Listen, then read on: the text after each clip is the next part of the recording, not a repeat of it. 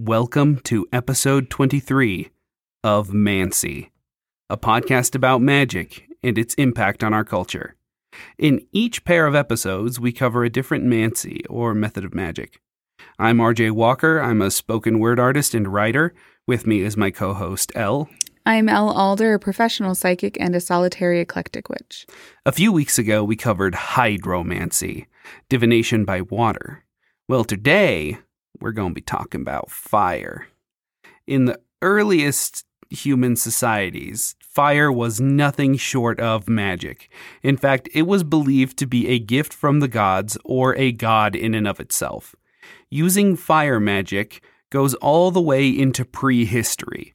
But the earliest records we have of fire magic is from 700 BC in, you guessed it, ancient Greece. At the same time, Mesopotamia and Eurasia uh, had a new spiritual craze called Zoroastrianism uh, happening, and they began practicing fire magic as well. Elle, have you ever used the fire magic or used fire as an ingredient in a spell? Um, yes, I am a huge, huge lover of candle witchcraft. I just feel like it's a super easy way to give away energy to create space because when you're doing a spell, you're just vacating space in your energy in that same vibration. Like that's like the principle of how you do magic. So like in candles, it's really easy to like get a big old candle, light it on fire, and then you're actively creating that space in your life for that same vibration to come back. So I love um yeah, fire magic. Pyromancy is good. It's great. Speaking of uh, fire magic, I'm going to say this while I remember, but I lit a magic spell candle. Yes, it is the time. night the night of the election. I did it myself of my own volition with no prompting from Elle. yeah, you didn't roommate. ask us, right? You just did No, it. I was like so filled with anxiety about the election. that was so I was like, tense. I need to. We, I need to do something. Uh, can I light a magic candle to make Trump lose the election? we gave RJ like a 30 cent chime candle and we're like, go for it.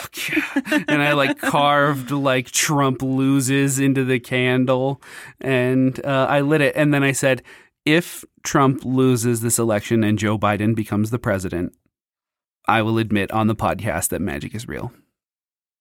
And And here we are. The inauguration happened. We waited for the we waited for the inauguration. inauguration. because we were, you because, know, you know, like a week after when they were like, yeah, maybe these are the results. I was like, why do we go ahead and just wait to make sure he gets inaugurated? And then the siege happened. So then it seems like even more relevant that we wait for him to get inaugurated. so it is me, big big skeptic pants here, um, admitting that magic is real. I think magic in in this way is just another word for hope. Uh, Is that not it though? Is that Yeah. like not to, you know, when you think about the dedication it takes to put a spell together, like when you think about all of the fucking steps you have to take to do one, which I'm a super lazy witch. That's why I'm a solitary witch because I just want to like do my shit and not worry about it and light a fucking candle when I want to light one. But when you're going through, like when something matters that much to you, you're going to sit there and you're going to like charge the candle and you're going to meditate and you're going to get the herbs and you're going to go on all the errands to collect all the shit and you're going to light it on fire and hope it doesn't burn down your house so you can scry the wax. Is that not a way of just saying I'm so committed to this thing that I'm willing to do what it takes to make it happen? Yeah, And is that not, you know, a reason to use magic? even it, if it's ridiculous, I think for me it was like the sense of helplessness. There's like there's nothing I can do. Like I've done everything that I can do, and all I can do is just sit back and let chaos do its thing. And the magic gives you just like a little bit of sense of control, even if it's like a false sense of security. It is a sense of security uh, that is needed to keep you sane. Well, I think yeah, that's why I mean that's why I'm why I do what I do, why I got into this, why I'm focusing on this because a lot of times like as an abuse survivor, which one of my friends on Facebook was just like I went to jail for abusing my wife and that was not fair anyway. Um I felt like I didn't have a lot of options or I felt like I didn't have any control over my life when I started doing psychic work, when I started practicing witchcraft. And so it just was like the act of me saying like, no, I can actively affect and control this part of my future. Yeah. and making that choice. Oh, the other thing I did was a bottle of red Fanta, which is still on our back porch. well, so we were, what were we listening to? Everything is Alive is another Oh, podcast called yeah. Everything is Alive and is their pilot episode, which is an interview with a um, bottom Can of- shelf yeah. can of Diet Big K, Cola. yeah. Yeah. and they talk about how um, in, I think it's Thailand or Taiwan. I think it's yeah. I think I think Thailand. I think, I think Thailand. I'm pretty sure. um, they leave out offerings for spirits, um, but they can't leave out blood anymore. So instead, they leave out red Fanta as this way to do, like, I don't know, Fantamancy uh, to appease the spirits so that it's just they, an offering. they bring you good luck as, like, you know, an offering.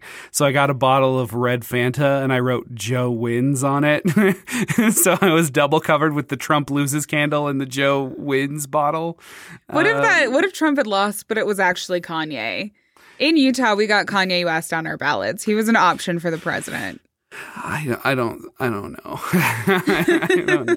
You would have like, "Fuck, this is not what I wanted." Yeah.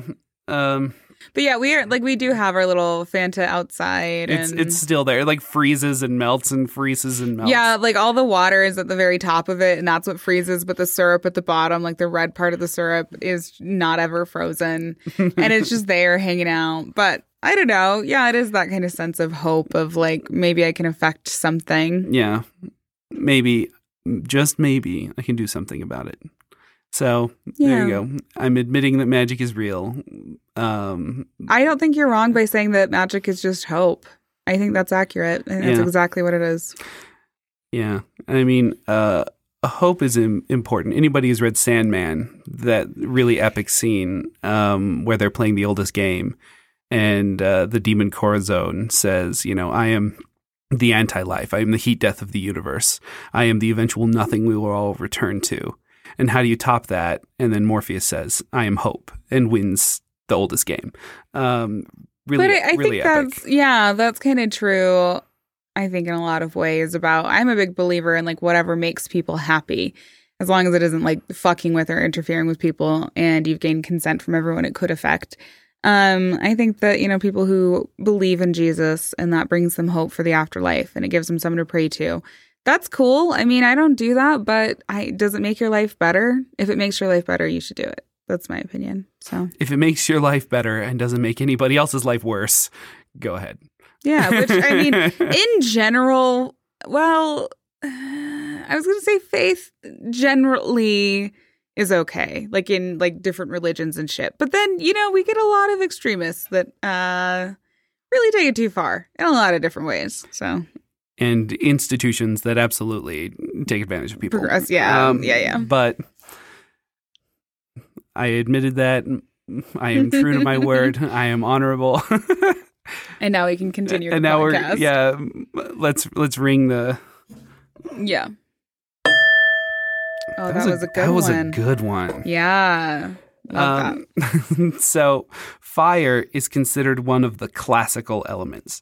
Before the periodic table, ancient cultures believed the world was made up of various forms of the classical elements, which are earth, air, water, and fire, and later they would add aether.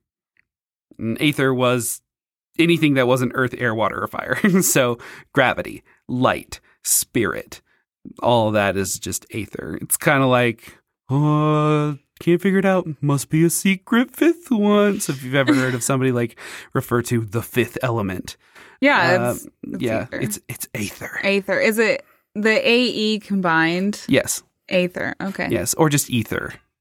Um, if you play Final Fantasy, it's ether. Pagans call it uh, spirit.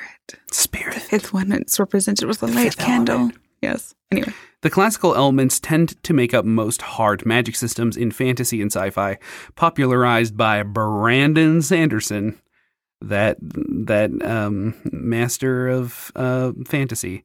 hard magic systems have specified and easy to understand rules, and explaining the rules is an important part of the plot. Usually, in a hard magic system, soft magic systems are more ambiguous and mysterious. So, a hard magic system, for example, is Avatar, the Last Airbender. They're like hard rules that they have to Oh, follow. okay. Certain moves cause certain things to happen.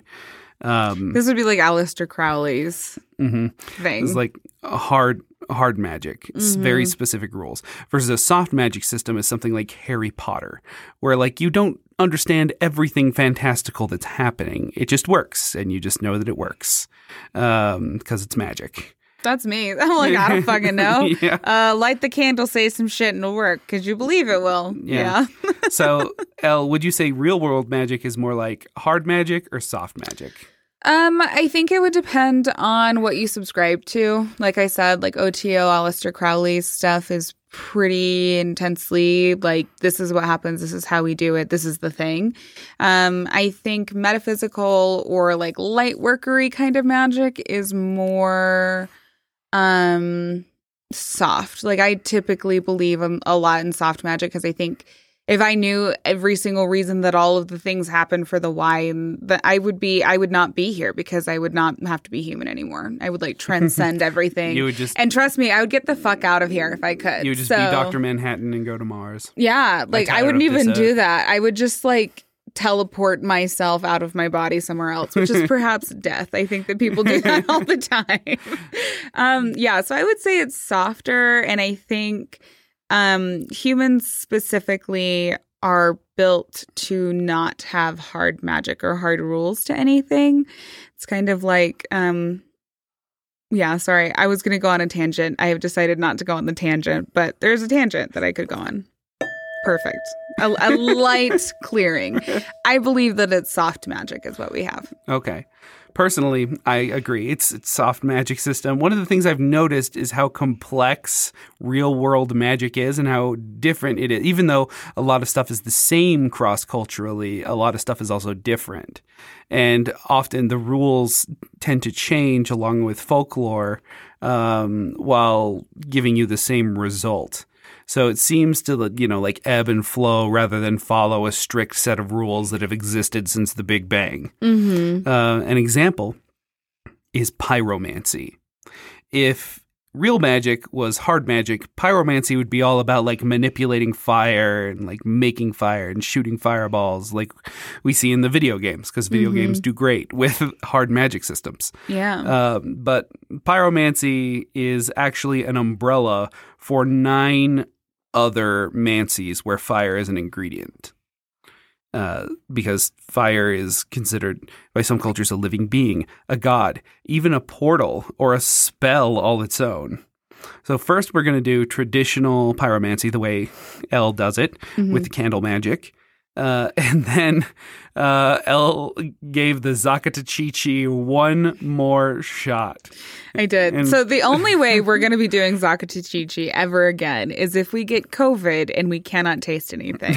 We've already decided this is the thing that is going to happen that like if God forbid, which we are so careful about not getting it, but if it happens and I lose my taste of my my sense of taste rather, we're going to drink it again. This is it. This is the last time I'm doing it. But Elle smoked three bowls of Zacatechichi and is going to be scrying the ashes, a form of pyromancy called spotomancy.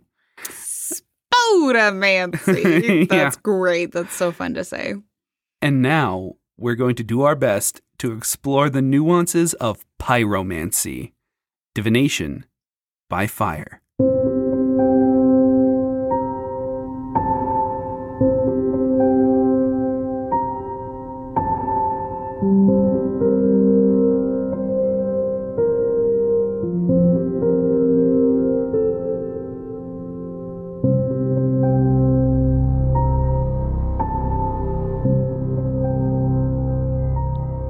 The people of ancient Greece, fire was representative of enlightenment. Mastery over fire is what separated the humans from the animals. The myth goes thusly. You're familiar with the myth of Prometheus. I probably, but why don't we refresh? I'm going to go over it because it's it's a it's a good one. Um, so Prometheus uh, was a Titan god of fire, and the gods were at war with the Titans, basically for, to like be sovereign and because they wanted to be gods. And Prometheus fought along the side of the gods, so he was like Titan traitor, uh, and turned against his Titan brothers. But Prometheus was like, bro, all my friends are dead now. after the gods won. So Zeus rewarded him for fighting against the Titans by letting him create all life on Earth. That way, he could just fuck off and make his own friends out of clay. Because the gods were like, Yeah. you know, gee, uh, thanks, Prometheus. Um, anyway, we're gonna go over to Olympus and do do god things. It was real nice of you to fight your own kind on our side and stuff. Anyway, bye. yeah, you're still not a god though. Yeah. Prometheus spread the gifts of the gods to all the beasts he made. He gave some of them flight. He gave some of them the ability to thrive in water and breathe underwater, uh, the ability to run swiftly, etc. But Prometheus wanted some real homies. So he made humans out of clay in the image of the gods. And that kind of pissed Zeus off because he was like, I don't want to be, I, I don't want to look like these mud people. you know, I don't want to look like your weird clay buddies. Why are you so weird, Prometheus? This is why you're not on Olympus. Um, just a quick aside. I think it's really fascinating that everyone thinks that gods look like humans. Why would you want to look like a meat sack that talks? I know. When it's I kind of not attractive. when I get my own Mormon planet, I'm gonna. You're not getting one. I, I'm doing. I'm doing You- dragons. I'm doing a whole dragon society. you, but you don't get your own. You left. I'll you repent. At the, I'll repent at the last minute. It's Oh fine. yeah, you'll go get your recommend. You're Yeah. like, I can take everything back, mom. Oh, is it the movie? Is it because you watched the movie from your mother? Is that why I you decided I, this? I didn't watch the movie. did you like? Did touching it just like absorb? Yeah, just the Jesus feel- back in. feel righteous. uh, No. Um, Anyway, that didn't happen. okay. It is Dove approved for all ages.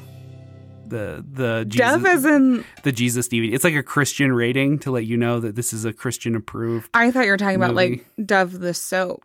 And I was like, Yeah, the- they have a campaign for that? Yeah, this, so this this movie is about Jesus, but as you can see, Jesus isn't like a ripped carpenter because we're all about body positivity at Dove. He looks like, yeah. uh, but no, he's he's white Jesus, and he's definitely. I was going to say maybe In- he would be movie. like the correct He's race then. Certainly not body positive Jesus. No. No. Okay. But Zeus, pissed off as he was, he let that slide so long as the humans worshipped the gods on Olympus. He's like, you can look like us so long as you like make it clear that we're the OG, like we're we're the gods. Hmm. And so they did that, but the people were vulnerable and entirely reliable on the gods for their pathetic existence. So they wouldn't like die of exposure or drown or Mm-hmm. just die of dumb stuff. Um, they didn't have any godly gifts like the other creatures to help them survive. The gods were like, looking like us is enough. Uh, so That'll do. yeah. Well, good old Prometheus didn't want no boring clay like god slaves. He was like, this is dumb. I wanted real people, like real people to be my friends. Uh, so that he knew that they needed their own gift of the gods to allow them to live independent of the gods' mercy. Hmm. So Prometheus devised a little trick. He had, like Zeus had told Prometheus to decide how sacrifices should be made to the gods. He's like, I'm leaving this one up to you, Prometheus. Don't fuck it up. and Prometheus presented Zeus with a like bowl of cow blood and entrails and another bowl that had like a thick layer of cow fat. And Zeus was like, I want the good one, and chose the one with the cow fat uh, to be the sacrifice to him, as it was seemingly the best part. But underneath the fat was like all the bones and hooves and fur and like all the all the junk. Mhm. Um, and then underneath the entrails were the best cuts of steak. That way, the humans wouldn't go hungry at the expense of the gods okay. outrage, Zeus stole all fire from the earth so that humans would never discover it or harness its power to cook meat, knowing that they get mm. to keep the meat, but they don't get to cook it. It's to be like, you gonna fuck me over? You gonna fuck over Big Daddy Zeus? We'll see about that. Boom. No fire. Yeah, how do you like that, huh? Zeus while he's just raping his way through the land, through all of the gods, through all the humans, and also fuck you. no fire. yeah, no fire. Prometheus wasn't having none of that though. Mm-hmm. And he realized that fire was the gift of the gods that the humans desperately needed in order to gain their independence from the gods. Zeus kind of showed his hand by taking fire from the earth before the humans could get it. So Prometheus was like, oh, this is the thing you're afraid of? Mm, this is the thing I'm going to get now, then. yeah, this is what I'm going to get. So Prometheus creeps into Olympus and steals fire from Athena and Hephaestus's workshops, the god's greatest treasure and he gave it to his little clay pals, creating humanity and gifting them with enlightenment and language and things like that. But the bad news was that the gods caught on, caught on to him. It was too late, though. They can't take it back. They couldn't undo what Prometheus had done. So, as punishment, Prometheus was chained to a rock, and every day in the morning, an eagle would rip open his belly and eat his liver. Mm-hmm. Then Prometheus would slowly grow his liver back through the night, and the eagle would return the next morning to do it all again. Mm. Uh, eventually, he's freed by Hercules, and it's like a whole thing. But okay, yeah, that is one. That is like the first recording of fire being revered as magic. Mm-hmm. Was in this myth. It's the breath of intelligence, the secret ingredient to the human soul. It wasn't just a thing you could make, it lived in you and granted you humanity. It is wisdom incarnate, valued as the greatest treasure of the gods. This makes Prometheus a bit of a folk hero and like a clever trickster god titan. But the myth also showed the great cost for which fire was obtained with Prometheus's punishment. Um, we have the Prometheus myth is like cobbled together actually from many sources. Uh, from uh, Hesiod's Theogony is the most referred to one. However, we may never know the whole story. The ancient Greeks had an epic poem called Titanomancy, which detailed the battle between Zeus and, with the gods and the Titans. Unfortunately, we only know that it exists and we can piece together what might have been in it by references to it in other ancient Greek texts. So we'll never know exactly what it says. So, uh, heads up to Indiana Jones writers, um, like find it. I don't know, Nicolas Cage. We're gonna steal the Titanomancy. Yeah, uh, yeah, it's time. Yeah, it's time. It's time. Uh, Uh, of course, the myth of Prometheus had a profound impact on our culture as well as pop culture. Of course, there's the sci fi movie called Prometheus, which exists as a prequel to the Alien movies. I don't know if you ever saw that. No. it's, it's, pretty good, a little underrated. Um, in 1820, author Percy Shelley wrote a four act lyrical drama called Prometheus Unbound, which mm-hmm. would romanticize Prometheus as a mythological folk hero full of cunning and selflessness, just giving gifts to people. His wife, Mary, had a different interpretation, though. Mary Shelley's book was titled Frankenstein. And not a lot of people realize this, but that's actually not the full title of the book. The full title is Frankenstein or A Modern Prometheus. Mm. Shelley hmm. focused the concept of Prometheus creating mankind by literally stealing from the gods.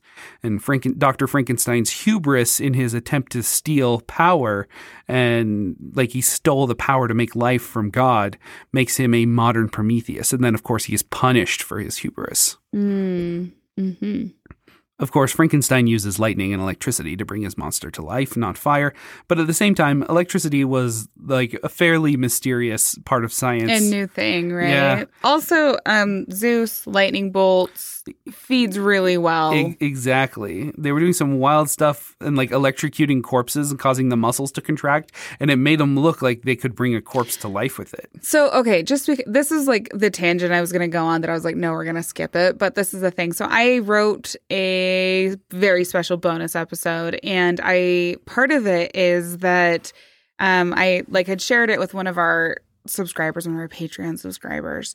And um, basically, the thing was, is it's like, what's really super fucked up about humans is as long as humans have understood that we can talk, they've been like trying to drill into our brains to figure out like what make it talk? What make it talk? Like that's the question of everything is like what make it talk? Um and our like this our patreon was like you know maybe that makes Jeffrey Dahmer not so weird for drilling into people's heads. And I was like, no, I think just at a very, like, he was a sociopath. And I think at a very core level, he was like, what make it talk? And I think this is a thing that everyone has wondered because people don't know what souls are, don't know how it happens. Like, how do you have a thing that is alive? Like, you could have a body that's doing all of the things that a body needs to do to be alive, and it cannot be alive. Like, people's pacemakers continue on after they die, and people in comas, you know? Anyway. Um, what make it talk? What make it talk? and according to Aristotle, what really separated like true humans from animals was the concept of logos, which is language. Mm-hmm. Of course, this his writings on this were super problematic and would feed into like racism and justifications for slavery for yeah. literally centuries.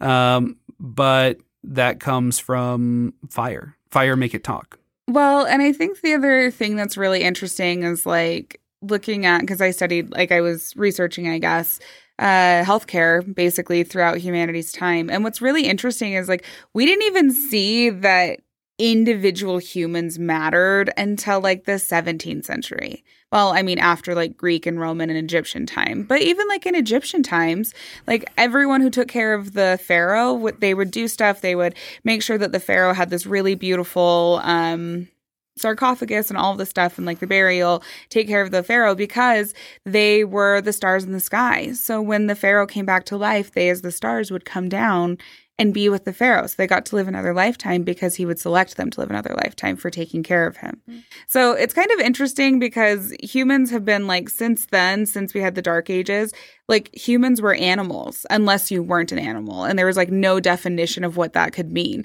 And then when humanism started rising again, then people were like, maybe humans like individually matter, which has been really interesting. I don't know. This is what I've been looking at. It's been weird.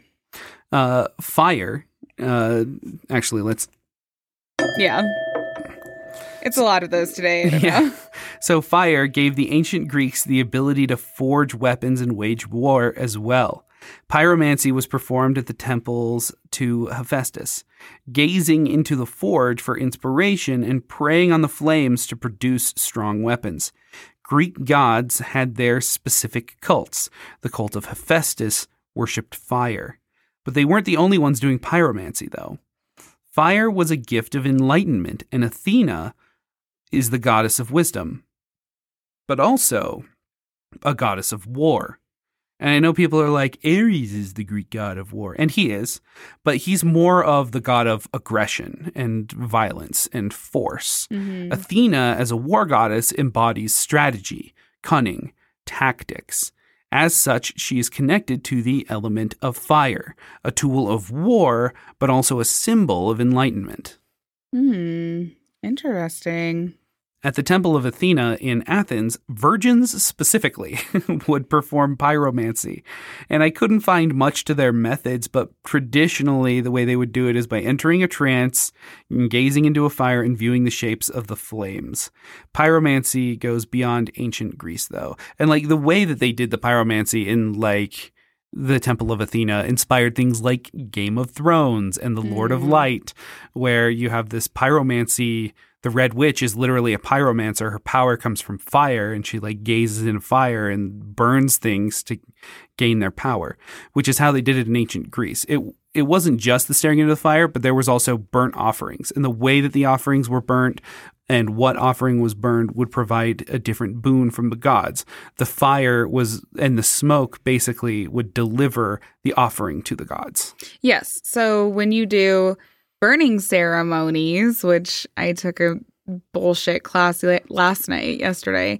Um, yeah, you burn paper, you burn petitions, and you send them to the gods because the fire takes it away in the smoke. So, yes, can confirm.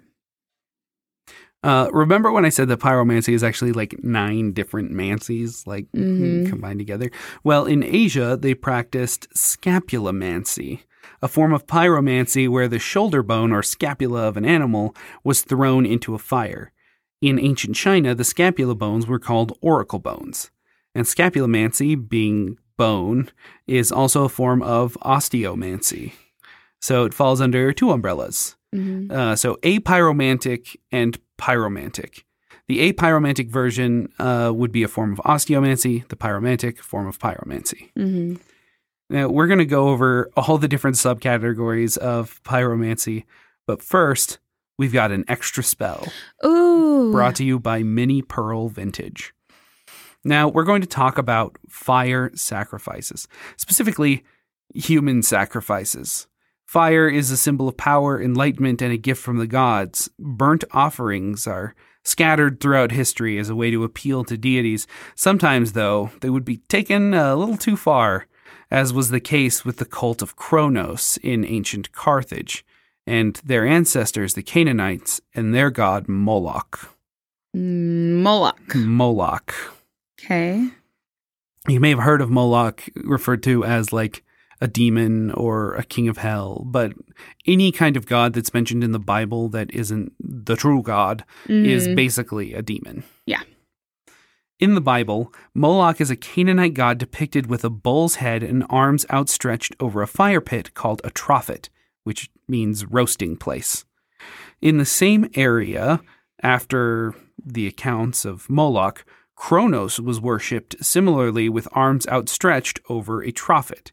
Archaeologists uncovered a trophet in Carthage and examined the bones inside. Now, a trophet is a, a fire pit used specifically for sacrifices. It's a sacrifice barbecue, basically. and in in the one that they excavated in Carthage, it contained various animal bones and something a little more disturbing, infant bones. Mm. According to biblical accounts, the Canaanites would sacrifice children at the statue of Moloch by placing a baby in the hands of the statue that was over the trophet, and they would light the fire, and the baby would begin to roast. A mechanism would be activated that would cause the arms to drop the child into the trophet, uh, and of course, whether or not that's actually what happened is fairly disputed. Biblical accounts often demonize other religions unfairly, and the trope of they eat babies or they kill babies is Pervasive. yeah, it's like one of the go tos if you want to demonize anything. But there have been accounts of ancient Canaanites and then like ancient Greek accounts uh, that refer to infant sacrifice rather than only the biblical accounts, which kind of do point in that direction. Like if like the ancient Greek texts agree with the biblical texts, yeah, that's probably what happened. Uh, and many archaeologists and historians believe that any of the sacrificed infants, though, were already dead due to disease and stillbirth. I was gonna say, I think even like if we look at the history of like human sacrifice, in a lot of places it was viewed as a sacred thing that the people did willingly.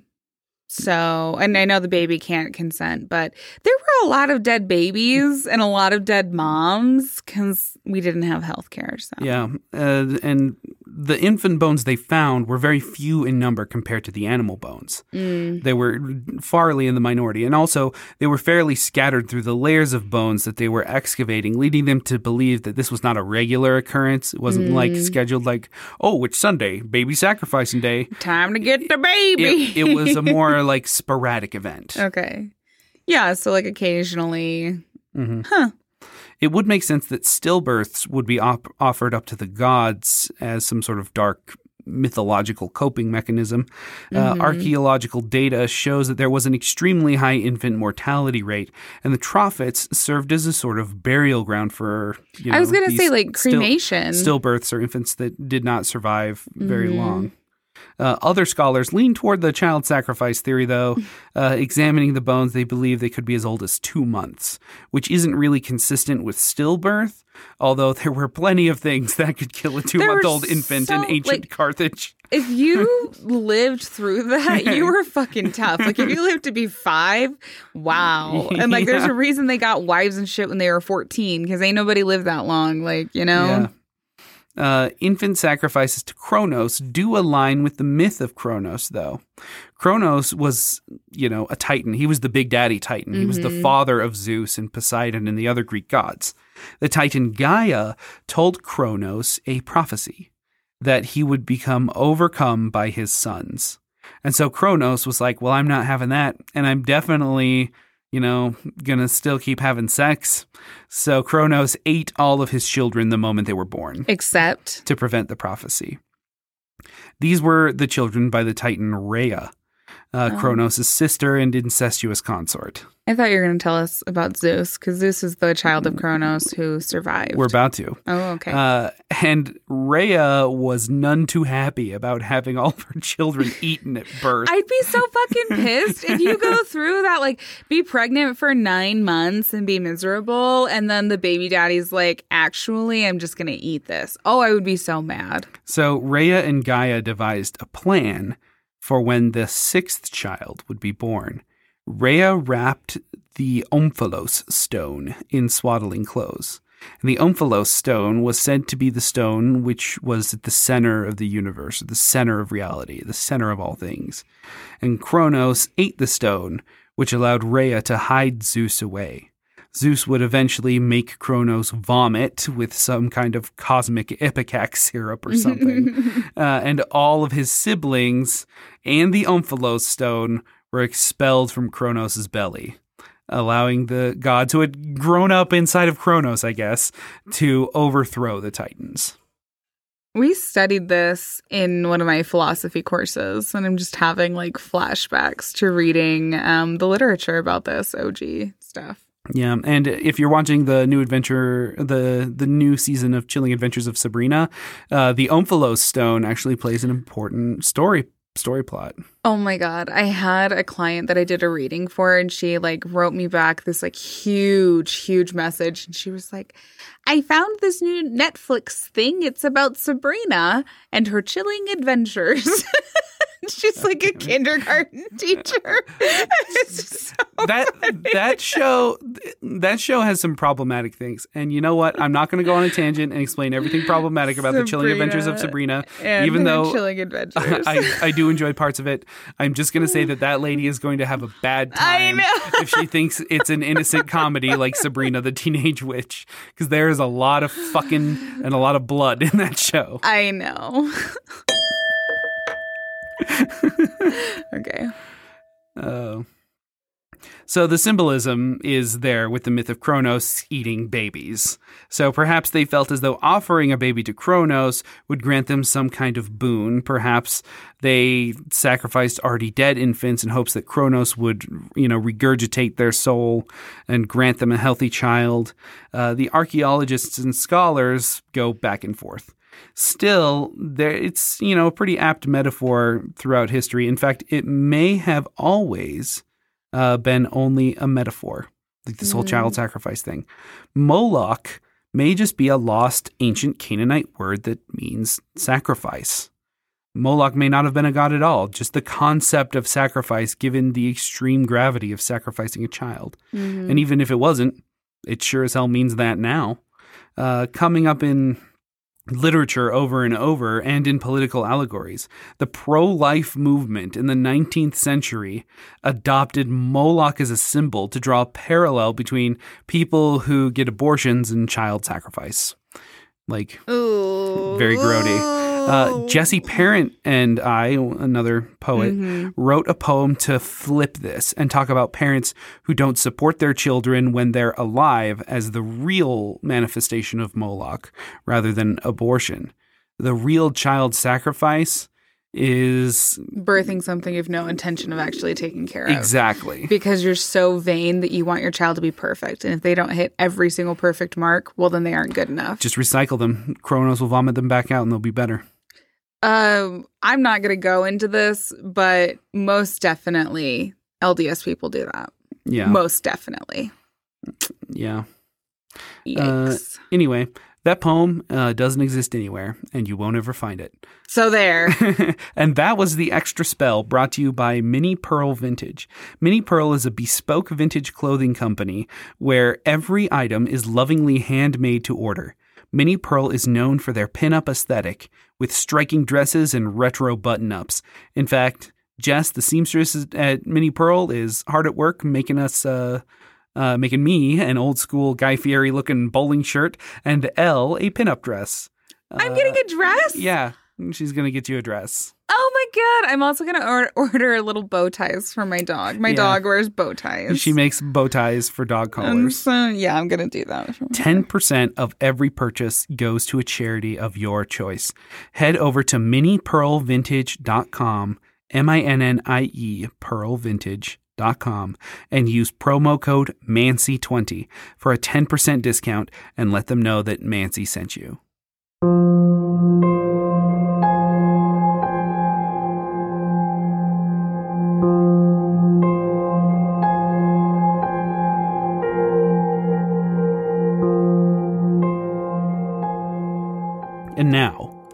Back to pyromancy.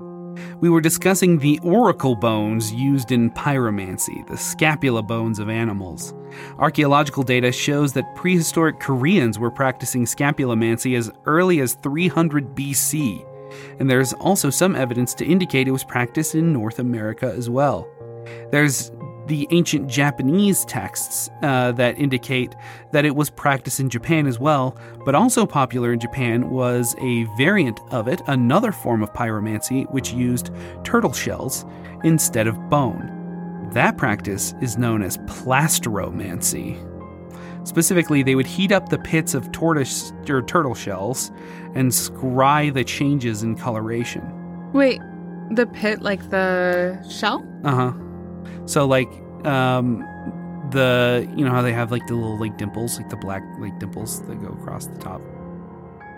Okay, yeah. So they like horrifically remove the shell from this. Oh, turtle. okay, okay. Uh, That's what I was checking. I was just Yeah. seeing if this was as bad as I was thinking it was. Yes. It is. It is that bad. and okay. it's super duper illegal everywhere today. Yes. Yeah, it So, should be. Not really a thing that happens anymore. And then even worse, um, in like the the early 19th century, they would turn these turtle shells into guitars, hmm and it's illegal to even own one. Yeah. yeah. Dude, humans are so fucked up. They're like, I found this cool thing. Should we kill it and save it? Why? Why do that? Weird. I mean, we. I want to know if What, make it talk? I want to know if Susie's gonna have a baby. So let's rip the shell off this turtle and beat it to death and heat it up. You know, I think maybe I'm just uh because of all the research I've done horrified at humans right now. I'm just always horrified at humans. But like what the fuck? But I mean, surviving was already hard enough. They were like, "Sucks to suck, turtle." I know one day I'm gonna be eaten by turtles, and it'll be my turn. to to tell the fort what? No, I don't think there's a justification. I'm sorry. I'm sorry. There's not. Like tie the chicken up and give him feed and let him tell you the future. Fuck. Um, so uh, that's yeah, that's super illegal. Mhm. Uh, but we'll go more into scapulomancy eventually if we ever do an episode on osteomancy, yeah. which is its own huge thing. yeah, there's so many things. There's so many ways that you can do osteomancy, like divination too. Yeah. And typically, um, the scapula is retrieved from the fire after you, you know, the fire's died out, and the scapula has become smoky and cracked. And where like the the the smokiness and the, the scars and cracks on the bone are is what you what you scry. Uh, apyromantic scapulomancy mostly involves determining if the bone is transparent or not, and how transparent, and if there are any cracks or discolorations. You like scrape the, all the meat off, you scrape all the cartilage So off. and- would it be hold it up to the sun. I do they just find a random lamb or does it have to be like someone raised it? Like, oh, this is my sheep that I raised. It's usually I slaughtered it. This is the the bone. Tell me my future. so it's usually a lamb that you're going to eat, oh, uh, okay. or a sacrificial lamb. yeah, that would make sense. Okay. Either. Uh, pyromantic scapulomancy involves scrying how the bone was changed with heat added, new cracks or cloudiness in the Hmm. transparency of the bone. Next, we're going to talk about sideromancy. Oh, uh, I forgot to I forgot to mention this because it was apyromantic. I guess I didn't think it was important to write down. But during the Greek War for Independence, the soldiers would do scapulomancy. Uh, they'd usually have a soldier that knew how to read the bones. Hmm. So he'd scrape the meat off of their pre like battle feast and then hold it up and like see if the light shines through it, and then he'd be like, "Oh yeah, we're definitely gonna die tomorrow," or he's gonna be like, "Yeah, we're gonna kill him," uh, just depending. Well, I don't think that you'd get much sleep the night before a big battle, so that makes not. sense. yeah. Uh, now we're going to talk about sideromancy. This one was really difficult to find the history of. Uh, I don't really know where it originated, and I don't know any historical figures who have done it. I just know what it is and how it's done. Okay. Um, because I had a lot of pyromancy to research, and I didn't want to like turn into like a crazy conspiracy theorist like guy with my cork board and string, uh, trying to track down more information about the sideromancy. yeah, that was me when I was researching. Yeah. It's fine. Uh, so sideromancy is a form of pyromancy that involves taking a length of straw and pressing a hot iron onto it. And you can do this at home with a clothes iron. There are two main methods. The first is to to press the iron onto the straw that's laid out on a flat surface, like an ironing board or something. And then you observe the way the ashes have like spread out after it's like burned under the iron. Okay. Um, the second method, actually, probably don't do that at home. You probably need to do it on like a concrete surface, um, Yeah. not an ironing board. Yeah. Yeah. Yeah. Yeah. The second method is to take a hot iron or just a piece of hot metal and slowly lower it onto a straw that is being held upright. And the direction it curls and the amount of smoke uh, it produces, or if it actually catches fire, is what you'll use for the different divination. It means, you know, different things. You can place the straw in a vise, like on a table, and have a pendulum board underneath it to help answer your question. If it curls towards yes or no, or a sign on a zodiac wheel, uh, then that's you know the answer it's pointing towards. Mm-hmm. And I wish I could find out more about it. Uh, so if you're a sideromancer out there, um, send me a What message on Twitter. We should hit up the asparagus mancer. We should we should ask her. The there's a lady who does a yearly almanac by throwing stalks of asparagus on the ground. I bet she she would know. I bet she would.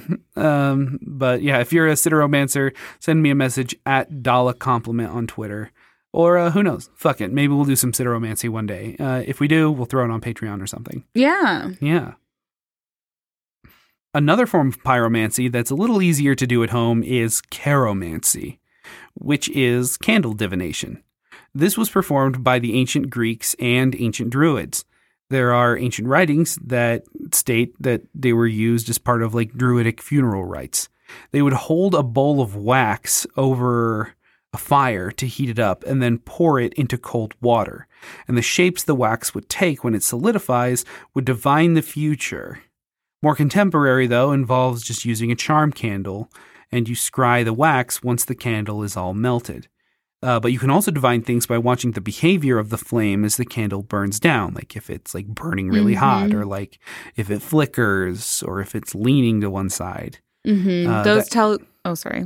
I was just gonna say that also tells you stuff, but Yeah, no, it tells you specifically how the spell is going. So, like, if you light a spell candle and the um flame is really big, it's going really fast. Like, it's just going to burn through that energy. If it's really, really slow and small, um, it has so a lot of times what you'll see happen is like a really, really tiny flame, and then it gets really huge all of a sudden, and that's it burning through obstacles, and then the energy taking off. Mm. So yeah, there are like when you do candle magic, you can look at your candle and you can scry to see how the spell is going, like if it's going to work. And like if the candle goes out on its own, either didn't work or it doesn't need any more energy, but you should not light that candle again. Mm.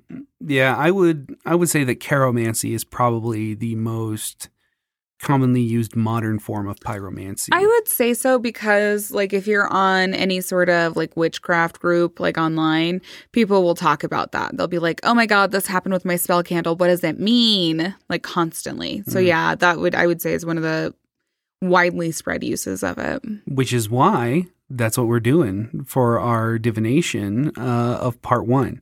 Uh, that's the end of part one of our coverage of pyromancy. In part two, we're going to go over the other subcategories of pyromancy alomancy, botanomancy, capnomancy, uh, and daphnomancy, and I think another one, but I'll let that be a mystery.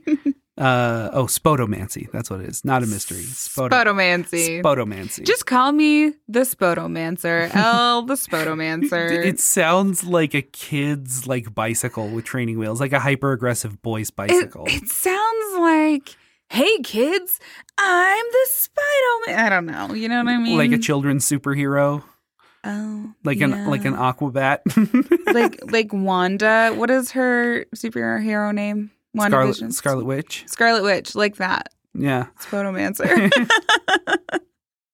I just like saying that. It's kind of fun. I encourage the audience to say Spodomancer. It's a good time.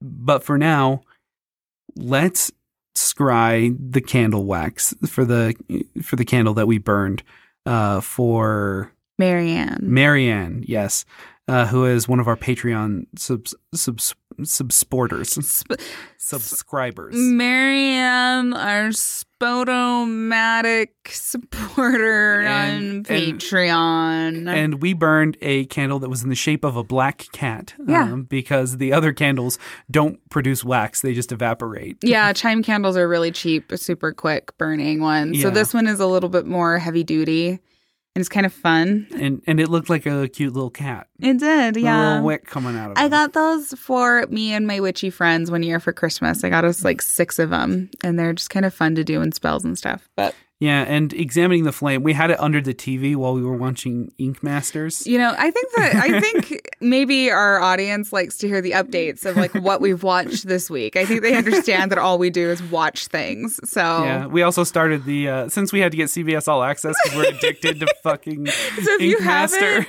if you have not yet made it to the phase of the quarantine that leads you to the Ink Master, I want to encourage you to go there. But there's only two seasons of it on Netflix, and we were like settled in. We were like, there's 13 seasons. We know what our focus is now. This is what we're gonna do. And there's only two seasons on Netflix, so we had to go through Amazon Prime. I fucking hate Amazon. We had to do the Amazon Prime, and we had to do the CBS All Access, and I paid the 9.99 a month to have no commercials, so we can just binge our Ink Masters. Except now we're addicted to the the the new Jordan Peele hosted Twilight Zone Which that's on is- CBS All Access. Phenomenal. It is so It is good. like they're little tiny like super high quality movies in an Yeah. hour. It's basically an entire movie narrative in an hour. I, It's I, so good. I would say it absolutely competes with Black Mirror. Uh, which I think it's much thing. better than Black Mirror because I think so. I actually have an issue with like censored media. I don't like censored media because I feel like it limits the amount of emotion and like swearing is not always necessary. Like if you're going to use fuck in a script, it has to matter. You don't use that word for nothing. But I think when they avoid using it, when they censor that and censor the topics, it's not as good. I don't think the media is, is as Wait. pure. Do you think Black Mirror is censored? Yeah. Black Mirror is like rated R. Like the first Are you episode. sure? The first episode, a dude fuck a dude fucks a pig. What am I thinking of? I thought we watched Black Mirror and you were like, oh, this is super spooky. And I was like, it's fucking not. Uh, we watched the the White Christmas episode with the the the dating guy that uh d- creates copies of people's consciousness to turn them into like a Siri. The one I'm thinking of was this woman, I think it's sexually assaulted, like at a Christmas party or something. And then everyone like piles against the guy who's like committing these like Yes. sexual assault. I, is that not censored? I thought it was. Nope, not censored. I think they say fuck twice actually. Yeah, I don't think it's as good. I simply do not think it's as good. It feels very like pull the rein back, like the reins back. Like uh, let's let's let's just like you know bring it back a little bit. And- And, I don't like the new Twilight Zone does not do that at all, not one time. And and to be clear, at the the party, uh, he- the girl doesn't get sexually assaulted. She commits a murder suicide with the the guy that she's set up with, hmm uh, and then everybody's like, "Oh, this is your fault because you were leading him and watching all of this." So no, what I'm remembering, like what I remember is this girl gets sexually assaulted at like a work party and um she wakes up she doesn't remember what happened like she was like uh roofied or something and she just feels like there's something inside of her and then she like plants eggs in the guy who's like this sexual assailant Um, and it's bugs hatch out of his eyes. Is that not? No, that's not Black Mirror. Someone tell me about it. I have no idea what you're talking about. I'm having a crisis right now. I'm trying deeply to remember. I don't know what I'll have to look. RJ is so fucking sick of my tangents today. It's fine. Whatever. The new Twilight Zone does not pull any punches. It's really phenomenal. You should definitely watch it. Yeah. Big old trigger warning Yeah. for one of the episodes. Episode three. Big Yeah, old trigger warning for episode three. I was not prepared for it. It Yeah. was very graphic and hard to watch, but that's okay. Um, all right, Marianne, we're gonna go get the melted wax, and we will see what the flames have in store for you.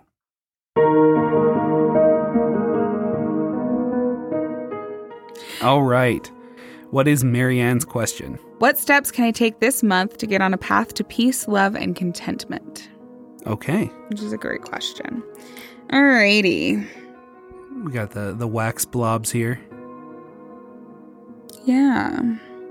and the flame didn't it didn't do anything spectacular or like jump up or burn really hot or shrink down to little little pea size. Yeah, it just was very, yeah, normal. The interesting thing is that there's no wick left in this candle. Like typically you'll see like just a little bit of the wick or it'll burn all the way through. Yeah. So a lot of times there won't be any wick left because it's like burned all the way down through the wax, but there's still like a pool of wax that's like the base of the candle, which is interesting. Um Aw, there's like two people kissing here. That's cute. Let me see. like this person and this person kissing. Oh man, I it kind of looked like uh, a a wasp uh, humping a fig to me, but two people kissing definitely more romantic. It does kind of look like a wasp is like like the body looks like a wasp like wrapping around.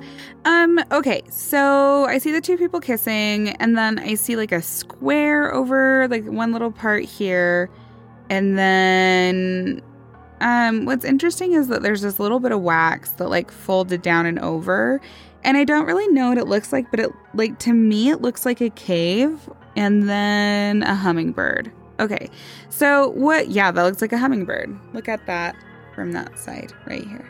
This, Oh yeah, or like a little little Well, yeah. sparrow. like a little. Yeah, it's just a little bird. It's a burb. Okay. So um, with animal medicine, the hummingbird represents joy and quick movement and kind of being on your feet, like really being ready to move. So I feel like this month is going to be actually pretty, um, like action oriented actionable. There's a lot of there's a lot of moving parts a lot of things changing i guess this month. Not maybe not changing but just evolving. Like i don't feel like there's going to be huge major changes that you're like oh my god who am i? What am i doing? But it does feel like changes that need to happen over time where like when like you have a relationship and the relationship evolves and it's not a bad thing but it's different. Like that kind of stuff. So really like seeking joy really focusing on finding joy getting out of the box, getting out of your normal routine. I definitely feel like um, we're all kind of hitting that, I don't know, round four of quarantine fatigue, where it just feels like we're so done being quarantined and like this will hard. never end. I yeah, I don't know when it will end, but that's okay. Nobody asked me. So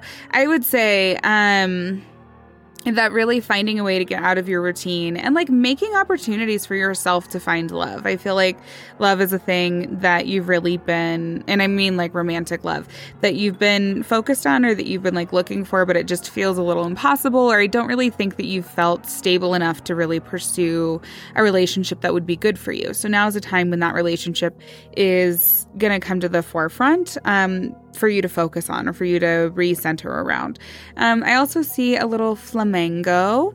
And I would have to look up what flamingo medicine is. But I feel like you have these like really vibrant, joyful birds that are really focused on like being unique and being fun and being who they are. Um, and so I feel like that's a thing that you're really seeking to find.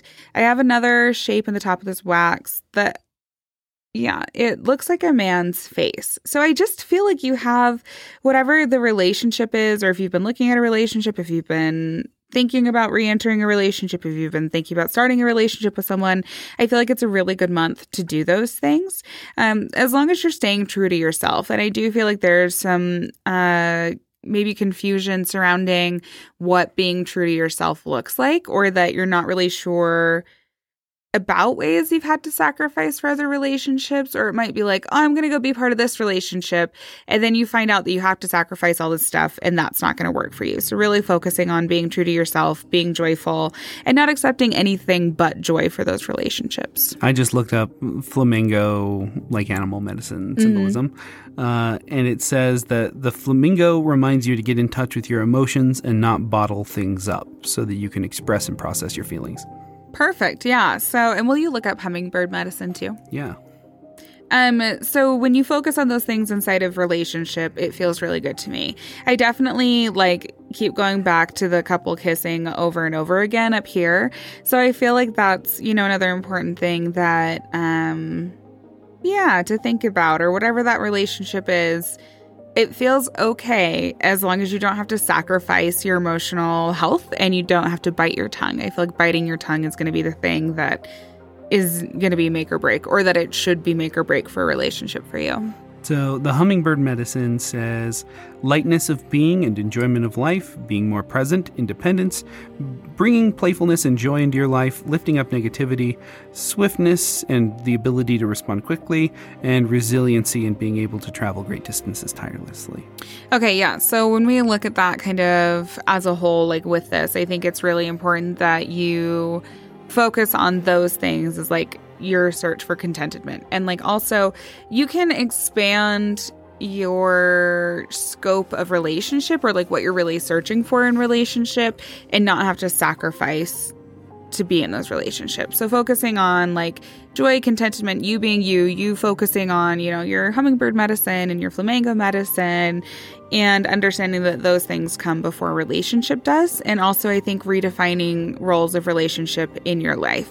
Obviously, you didn't really ask about being romantic or having a romantic relationship, but that just feels like a big thing for you right now that's bringing up a lot of feelings and a lot of different thoughts. And what you can do is you can reform your relationship to relationships and what you're looking for there. And I think finding ways to really honor your true self and be in tune with your true self is going to be the thing that makes you the happiest. Alrighty. I hope you had a good reading from our melted cat um, candle. Candle, uh, Marianne. Uh, it does look like there's a little bird perched on it. Just it does. Weird little wax like I couldn't figure out what it was. That's was kind like, of standing up. It's like it's perched on the edge. Um, so that's pretty cool looking. Yeah. Um, hit us up on Patreon, and Elle will do a reading for you on the show using whatever divination method we're covering. Patreon.com slash Mancy. Also, if you like the show, please share with your friends. The more support we have, the more episodes we can make. And if you like my writing, you can pick up books at rjwalkerpoet.com. If you wanted to get a reading from me, you can find me on Etsy, which is Laurels of Lux. You can also find me on Twitter at Laurels of Lux. Been doing lots of weird uh, polls lately on my Twitter, so you can hit me up there. If you wanted to make a one time donation to the show, you can Venmo at Dollar Compliments, and RJ will give you a free, well, free, a, a donatable, whatever you donate reading, or bullshit reading. Yeah. Uh, so I call them bullshit tarot readings, where I don't know anything about uh, how to read tarot, but I do my best to make it up and pretend as though I do. Uh, so if you want one of those, you can donate any amount to at dollar compliments on Venmo, even if it's like 50 cents or something. I'll still pull That's a card great, for you. Yeah. Jana last time got Radical Star Skater, who doesn't let his dad tell him that star skating isn't a real job. Yeah. Yeah. Dad. Dad. Ugh.